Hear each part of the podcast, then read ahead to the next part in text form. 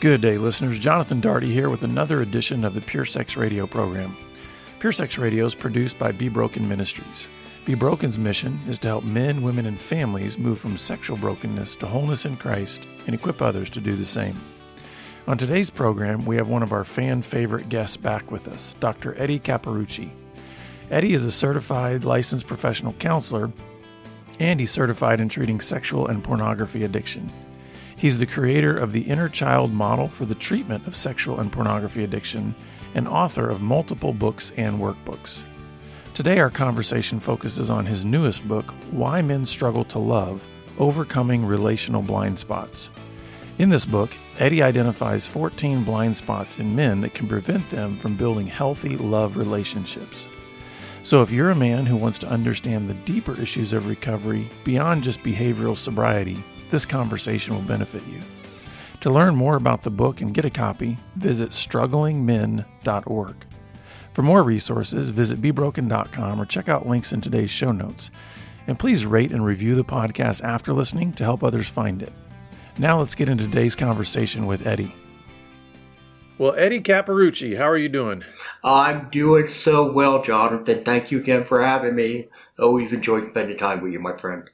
Yeah, it's great to have you back on the program. I was just looking before we, we got on here and realized, you know, we had you on first in 2018 and then 2020 and now 2020. Maybe there's like a two year, you know, requirement that we have to to wait to have you on, but it never feels that long to me. I'm like, look up and I go, it's been two years since we had Eddie on the program. It doesn't feel that long at all. I didn't realize it went back all the way to 2018. But but you know what, Jonathan? They take me a little while to write book, So they yeah. usually take about two years. So I think that's the trend that we're seeing here. Well, and also I, I my dad's voice is ringing in my head that he says, you know, once you're over the hill, you pick up speed. So maybe just the pace of life feels different, you know, as we are doing some of these things. But I really wanted to have you back on because you've got a you've got a really great um, new resource that's out. That uh, it's a book called "Why Men Struggle to Love: Overcoming Relational Blind Spots." And I want us to dig into this because I think this is going to be really helpful for for for men. Um, but I first want to ask you so, why? Why did you write this book? Yeah, basically, you know, Jonathan, what I was seeing was, and I tell the story in the first chapter of the book, was I was seeing that there are many times when men are doing their work.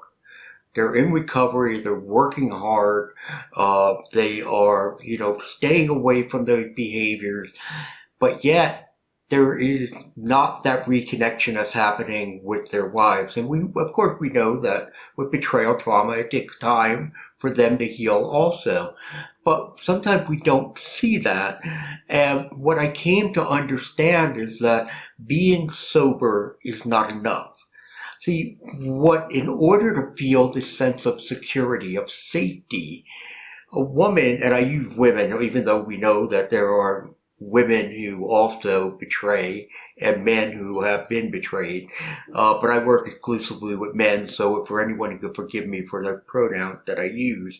But, you know, for those who've been betrayed, they need to feel secure, right? That's part of what has to happen in the healing process.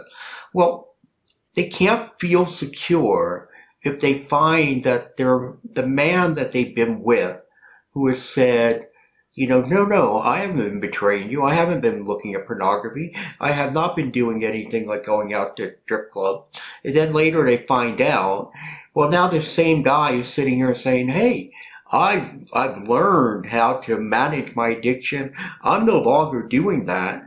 Well, if they haven't changed other aspects of their behaviors, it's very difficult for that person who's been betrayed to believe that. Because what we find, and I'm sure you will very much agree, that a large percentage of people who deal with addictive behaviors, especially in this area of sex addiction, also have a low emotional IQ. And because of that, they have a, they have a problem truly bonding with other people. And so that was the whole purpose of the book. The book was to say, to point out, hey, guess what? There were troubles that we had growing up that left us emotionally undeveloped. And because of that, we grow up not having those connections. And that then leads us in our pursuit of emotional intimacy, which we don't know that's what we're chasing, but what it leads us into a pursuit of addictive behavior to get a sense of comfort in us. Yeah, a little bit of what I'm hearing you hearing you say, and I'd love to, for you to unpack this a little bit more, and then we're going to get into some of the specific things that you write about in the book. Is that there's almost two major stages to a man's recovery. And the first is just dealing with the sobriety issue. Like, what does it look like to get to a place of stability and sobriety around whatever your acting out behaviors is, whatever your particular triggers are, and things like that? And then I'm hearing that, but there's this whole other piece that is really the greater aim in recovery that is really about this idea of emotional maturity and you know, really strong, bonded, healthy relationships. Can you talk about why uh, maybe it is necessary that we don't ignore that first stage in order to actually then pursue this second, deeper stage? Because I can right. hear some guys, or maybe even some wives, saying, "Yeah, I want him to get there, get to that part." And he hasn't necessarily maybe even dealt with the sobriety stage. Can you talk a little bit about why hmm. there is a progression that happens here that's necessary? Yeah, well, you know what? Because first and foremost, let's let's talk about what is the main problem that we first come in with. It is it is the symptom of the bigger problem, and that is the acting out, that's the pornography or whatever unhealthy sexual behavior. So therefore, what we want to do is we want to start to resolve that issue first and foremost. Now, I will say this, that in doing so, we will be touching upon some of the problems that deal with being emotionally undeveloped. Okay, so they will tie hand in hand, but the primary focus has to be let's take this man, of uh, this addiction and let's get it in check. Let's get it managed because you know what? If that doesn't happen, I don't care how well this guy looked in being able to develop an emotional IQ his spouse is not going to be happy with him. So therefore, and plus the other idea about it, Jonathan, is sometimes with the problems that they that they have from the lack of sobriety lead to other issues such as financial issues, work issues, sometimes even legal issues. So therefore, we have to make sure this is taken care of before we launch completely into looking to change the new guy. But again, we just take it a step at a time. Yeah, and sometimes even working on those very concrete sobriety issues because there can be some steps that seem to feel like you're making progress at a faster pace it's it's really it's motivational i mean it, it helps a person get this sense of like change is possible and then when we get into the deeper stuff, they realize, oh, this is going to take longer. But you know what? I've seen progress, and so therefore, there's hope. I can right. dig into this a little bit more. Mm-hmm. So in the I think book, it takes um, about I think it takes about two years for it all to click for a guy to get yeah. all of this. I mean, not just again the sobriety part. You know, hopefully, very quickly up front, we're we're getting that, but changing and becoming and evolving the transformation of the heart that takes longer uh, because again, it it's not natural because we didn't get the tools we needed when we were younger. That's good. Yeah. So in the book, you you talk about these 14 blind spots. Now we're not going to be able to cover all 14 of them. I, I have four no. or five that I want to highlight and ask you some questions about. Okay. But first of all, just just help us understand what is a blind spot and why did you feel like that was a really necessary way to help men uh, unpack why they struggle to love? Yes. Blind spots are defects that we have in our, whether it be our character, our nature, our soul, whatever way you want to put it, that prevent us from being able to nurture relationships in a very healthy way. And these all happen because if we go back, if I could take it back to the beginning for a moment, in those early stages of childhood development, children are taught very critical things that are needed for us to be emotionally bonded. For example, learn to attune, to be able to pick up what other people are feeling, their emotion, seeing that there is some sort of problem, regulating our own emotion, uh, being able to trust that I can walk away from a parent, but then turn back and know that they're there. And, and also, and again, there are many of them. And then the other one is that ability to sit with emotional discomfort. When we are not taught the skill set, which happens because for a variety of reasons, parents, one, may not have the skill set themselves. Two, they may be very overwhelmed with life in general. There may be a sibling in the house that has special needs or is ill, but for whatever reason, we don't walk down this pathway. So what happens, we become stunted. Our emotional growth gets stunted. And therefore, we are, as I've said before, emotionally undeveloped. And with that, we would then wind up developing these blind spots which, as I said to you before, prevents us from really being able to fully engage in very healthy relationships. Yeah, so let me ask you about one uh, one of these blind spots in particular, just to kind of then help our, our listeners, the, the men that are listening, kind of understand maybe what we're talking about. So I noticed, you know, chapter six, you actually talk about a lack of curiosity blind spot.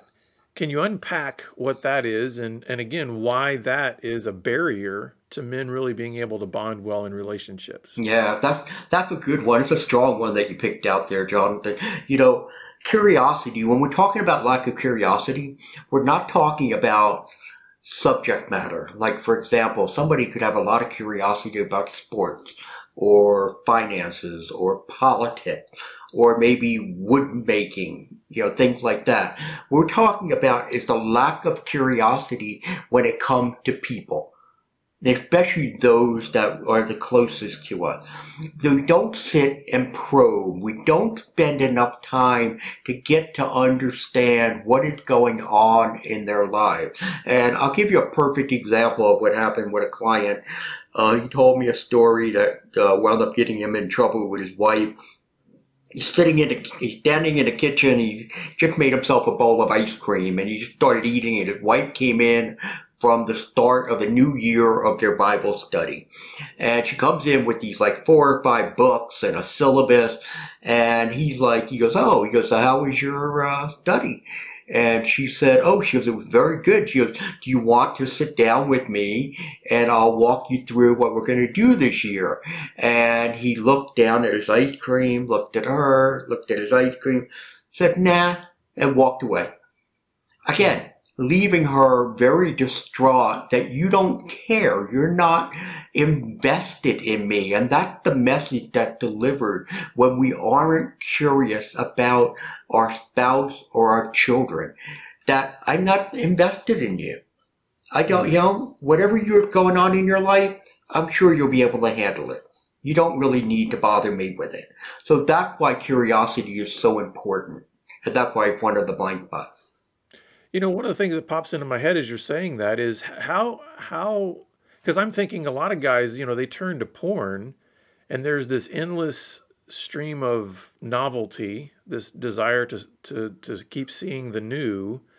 Um, is there not a curiosity there and how does that because it seems to me like well there's some kind of curiosity there but it's more around a superficial you know pursuit of novelty is that part of what is the um, uh, problem in terms of the the object of curiosity or is it is it not related because I, I just love your thoughts on that because that's just the thing that popped into my head. I'm like, is there not a type of curiosity that goes on in porn that is maybe well, a distortion of what you're talking well, about? Right. Well, remember what happens in porn when, uh, you refer to it as curiosity. You know, uh, many of us refer to it as tolerance. I, I built a tolerance, and so therefore, what excited me yesterday no longer excites me today. So therefore, I need to go find something else, and that continues to escalate along the way. And that's why we see people who have maybe started out with just images of naked women who have moved into genres that are very, very disturbing. Not just in disturbing in nature, but it's disturbing to them also that I can't believe I'm looking at something like this. This doesn't make any sense. This goes totally against who I am as a person, my moral compass, but yet I can't help it. And then it continues to go you know, more and more based on the tolerance. So I don't think it's so much, is there's some curiosity that comes involved in pornography? Absolutely. Because again, as you sit and you look at the, the genre that's there and you see something and it's like, and I don't want to start mentioning names of different uh, categories, but you look at one and say, wow, that's gotta be unique. I can't even imagine what something like that would look like. But see, that's the mm-hmm. same kind of curiosity that they have about stuff. Right. You know, their curiosity about politics, their curiosity about, you know, how do you, you know, cars, for example, different cars. Ooh, what's that model going to be like this year? What are the features going to be there? So they look for that stimulation based on things I'm talking about here develop stimulation based on emotions that you get out of getting to know people better. I don't know. Yeah. Does that answer the question? Absolutely, that's good. And one of the things that I was thinking there is it's the difference between being curious about a, a fact and being curious about a person. And there's yes. there's a dynamic difference to those two things, and and I think that's what you're talking about. You know, That's correct. One of the things that I noticed also with all the blind spots is there's certainly overlap and interlocking between a lot of these. So, but obviously, you broke out enough nuance in some of these that it was important to to talk about them distinctly. Because the next one I want to ask you about is actually the very next chapter, chapter seven. You say there's an inability to connect emotionally blind spot. And I'm thinking, well, that's not totally disconnected from curiosity, but it's obviously got something distinct. Can you describe that blind spot?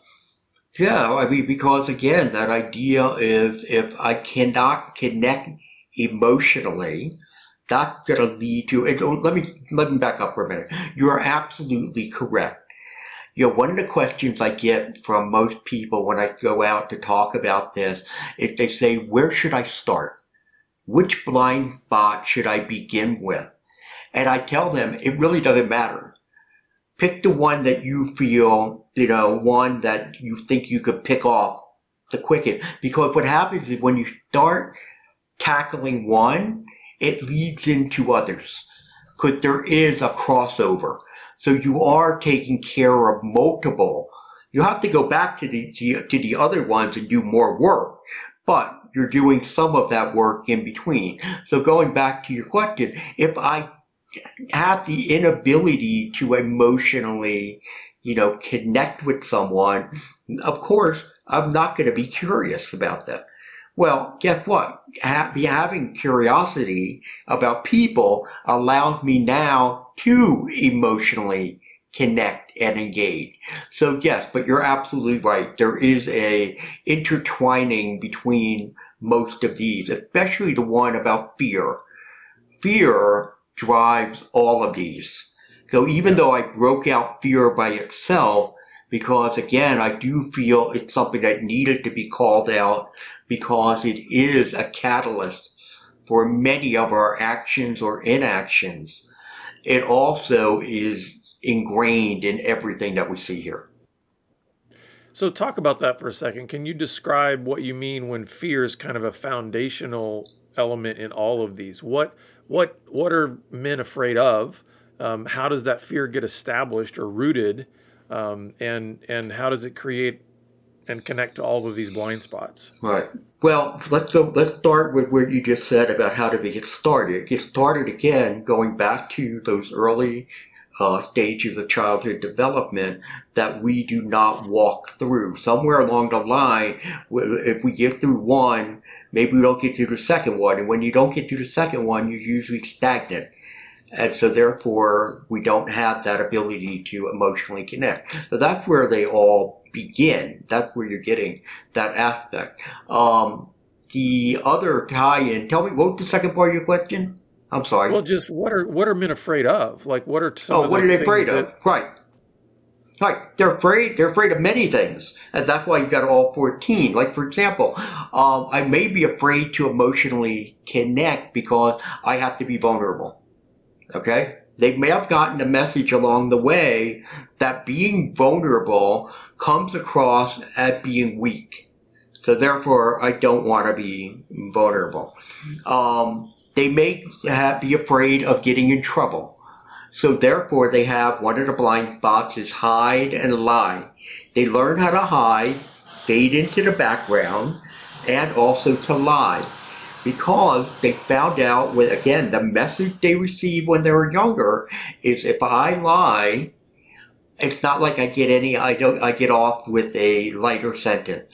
I'm still going to get punished. I'm still going to be in trouble. So you know what? It's not worth it. Let me just lie about it instead of telling the truth. You know, um, we're afraid of being found out that we're frauds. Okay, that we don't, you know, measure up. So therefore, there you have the inwardly focused person. I'm not going to put myself out there. I'm not going to do that because I'm afraid people are going to find out who I really am. Now, you notice what I'm talking about here? I'm talking about these negative narratives that we have been, that have been instilled in us through parents, peers, events in our life when we were younger that we still carry today. And it's those, that false narrative that we tell ourselves that drum up all these different fears. Now, men have this amazing ability to be able to uh, repress a great deal of what we're, of what troubles us. So therefore, it's like I put it away and I'm never going to touch this thing. I'm going to put it in a black box, lock it away, and I'm not going to feel this fear that I'm inferior or I'm inadequate. Instead, I'm going to develop this false persona that, hey, you know what? I'm a pretty tough guy. Mm-hmm. But yet underneath, I, I, I would be crumbling at times, depending on what the scenarios are that I face. Yeah, that's good. As you're saying that, I was thinking, yeah, men have been able to um, uh, reduce down their their response to "How are you doing?" to "Fine," right? And we just cover, we just mask it all up and say, "I'm fine," even though there may be a yes. whole tornado swirling within us. Right. Now, you mentioned um, one of the other chapters, you talk about low emotional IQ blind spot. First of all, how is that maybe different from uh, inability to connect emotionally? Okay. How would you give the difference there, and how does that yes. blind spot of low emotional right. IQ affect men? Okay, so let's look at what creates a low emotional IQ. And there are three components. One, the inability to identify what we truly feel. So I can tell you if I have a low emotional IQ, I know if I'm angry, I know if I'm happy, I know if I'm sad, and I know if I'm afraid. But I can't drill down, Jonathan, and tell you what do I really feel. Mm-hmm. I feel insulted. I feel belittled. I feel dismissed. I feel I don't belong. They can't drill down to give you those emotions. And I'm sure you've seen that with many, many men over the years. You know, you tell them, what, what is it? I feel frustrated. With myself. I've seen that yeah, with myself. it's true. It is within all of us, right? Don't say I feel frustrated. Well, what does that frustration, what does it amount to? And a lot of times what I'll tell people to do, give me a thought. Give me a thought. And let's see if we can take that and drive it to your emotional state. Again, being a cognitive behavioral therapist, I believe it's the way we think that drives how we feel and how we act. So I sometimes go back to that. The second part of the low emotional IQ is even if I can identify those secondary emotions, I'm very apprehensive about sharing them.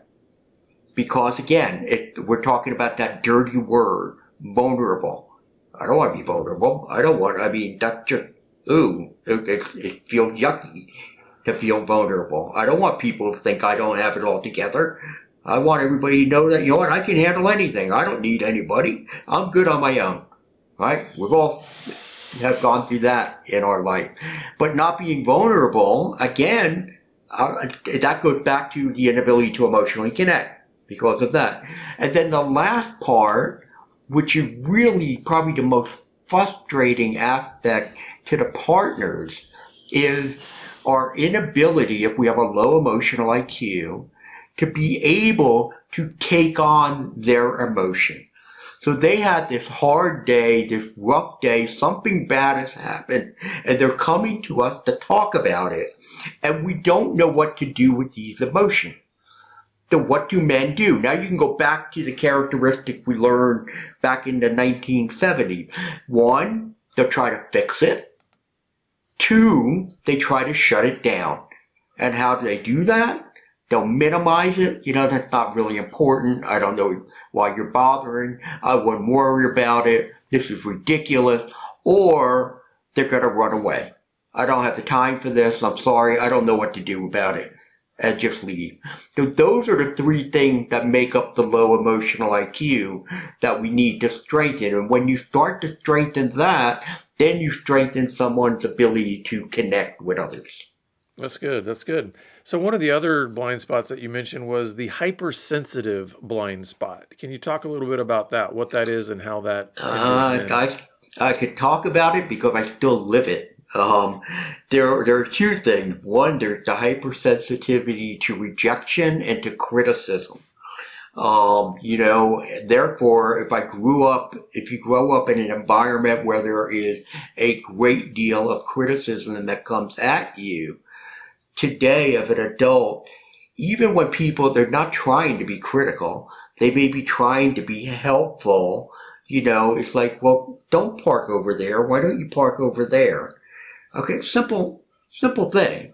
It's like, why are you telling me what to do? Why are you telling me why, why, what different about that spot than this spot? This spot, fine. I don't have to park over there. And here we go. We're just hypersensitive to anything. Like, oh, did you did you leave that glass on the table? It's like, no, I didn't leave the glass on the table. Why are you bothering me about the glass on the table? How come I'm the one you always run to to say, why, how come you don't check with anybody else? It's like, well, the dog can't leave the glass on the table and there's nobody else in the house except us. Okay?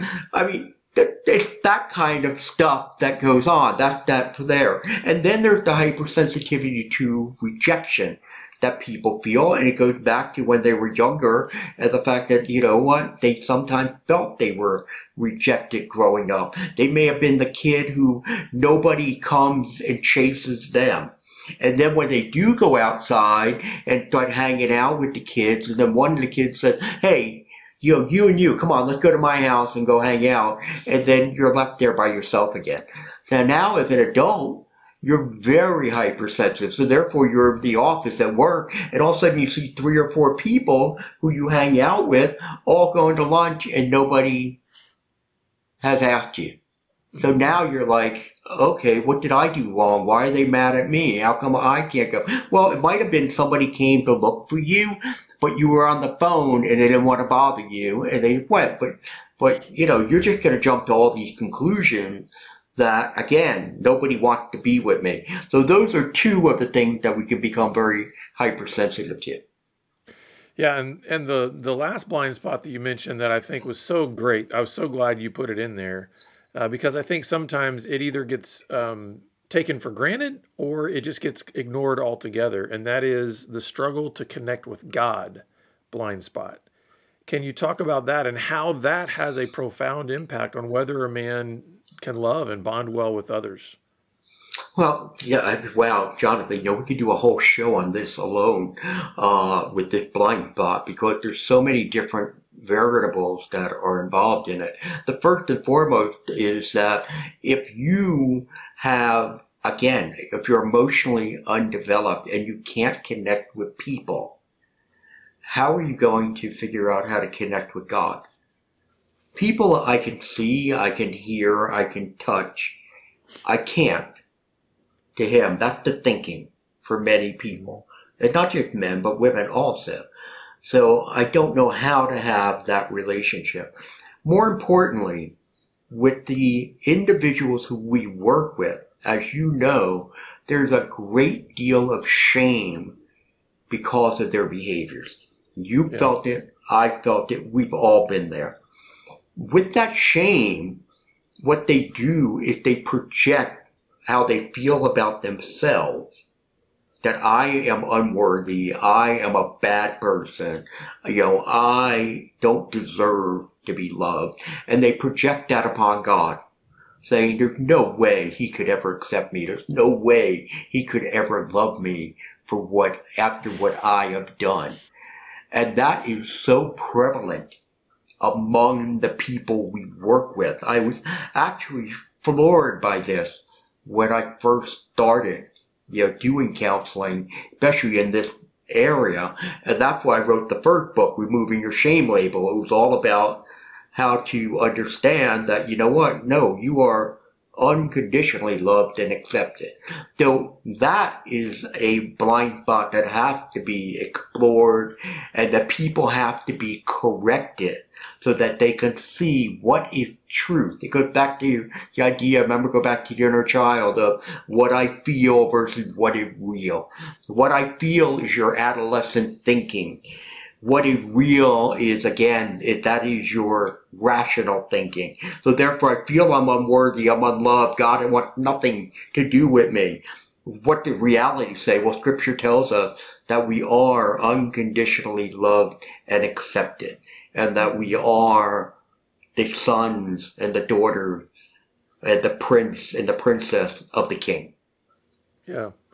So as we as we kind of wrap up here, what is your what is your greatest hope for men who go through this book? I mean, what do you hope for when men pick up this book? I think there are a couple things. One, I want them to one become aware that you know what your your addictive behaviors are part in part the result of things that did not things you did not receive that you should have received in your childhood. Now, these are not excuses for our behavior. We have to own our behavior, but they are rationale to be able to sit there and say, oh, you know what? If I can correct, if I can soften these blind spots and become a more emotional being the way we were created by God, spiritual, emotional, okay, then, oh, I may be, I have even a better chance of maintaining my sobriety. Be- uh, Then the other thing I want them to understand is that, you know, for their partners, that they need to see these changes. hmm It is, it is a requirement of them. Because think of it as this is a path of sanctification. By taking all of these blind spots and putting your time and effort into them, being guided by the fruit of the Spirit in Galatians 5, 22, 23, we now can continue on the pathway of sanctification where we are trying to become more Christ-like. We're becoming better men, better husbands, better fathers. You say this all the time. I hear you talk about this. And what's so important, with sitting still, being stagnant, that is not the Christian life. Because that is like a puddle of water that eventually as it sits, it's going to get dirty. It's going to get toxic and eventually it's just going to dry up and be gone. And instead, we have to be like that river that flows, that stays clean, that stays healthy, and that part of it. So anyway, a long-winded answer to your very short question. That is what I'm really hoping that men get out of this, as well Yeah, as no, I- their partners. Yeah, I love the passion. I mean, we, we do want to see transformation happen, and that's always a life that is uh, in motion. And so I think that's really important. So, so Eddie, where can uh, where can folks go to get the book and more information about these blind spots? Yeah, the uh, the book is located. Uh, it's exclusively available on Amazon. It is in a Kindle and a paperback. The audio will probably be coming out sometime in April. It's being worked on as we speak. Um, they can find out more about the whole program if they go to www.strugglingman.org. Okay, strugglingmen.org, and there's information that lists what all the blind spots are, talks a little bit about what happened during those early stages. I just think us having that information and knowing what went wrong is so empowering because it's like, oh, you know what? Now I know what to fix. I know what I need to take care of and to make a difference. Well, thanks so much, Eddie. We we always appreciate having you, and, and we love uh, doing ministry alongside of you. So thanks for this great conversation. No, thank you. Thank you for your support. I know you know you were you read the book, you endorsed it, and mm-hmm. and your ministry. You know, I just continue to pray for you guys and hope that God continues to bless all of you. Yeah, thank you. Well, listeners, we're going to put all that information. Go to strugglingmen.org to get information about the book. Go to Amazon. Um, again, the book is entitled Why Men Struggle to Love. And uh, we'll put all that in the show notes so that you can access that. But uh, we are grateful that you've been with us. If you want just uh, additional help and encouragement on your journey, please uh, reach out to us, and we would love to walk alongside you. And we look forward to seeing you back here again next time on the Pure Sex Radio program. Take care. Pure Sex Radio is paid for by Be Broken Ministries. Visit us online at puresexradio.com.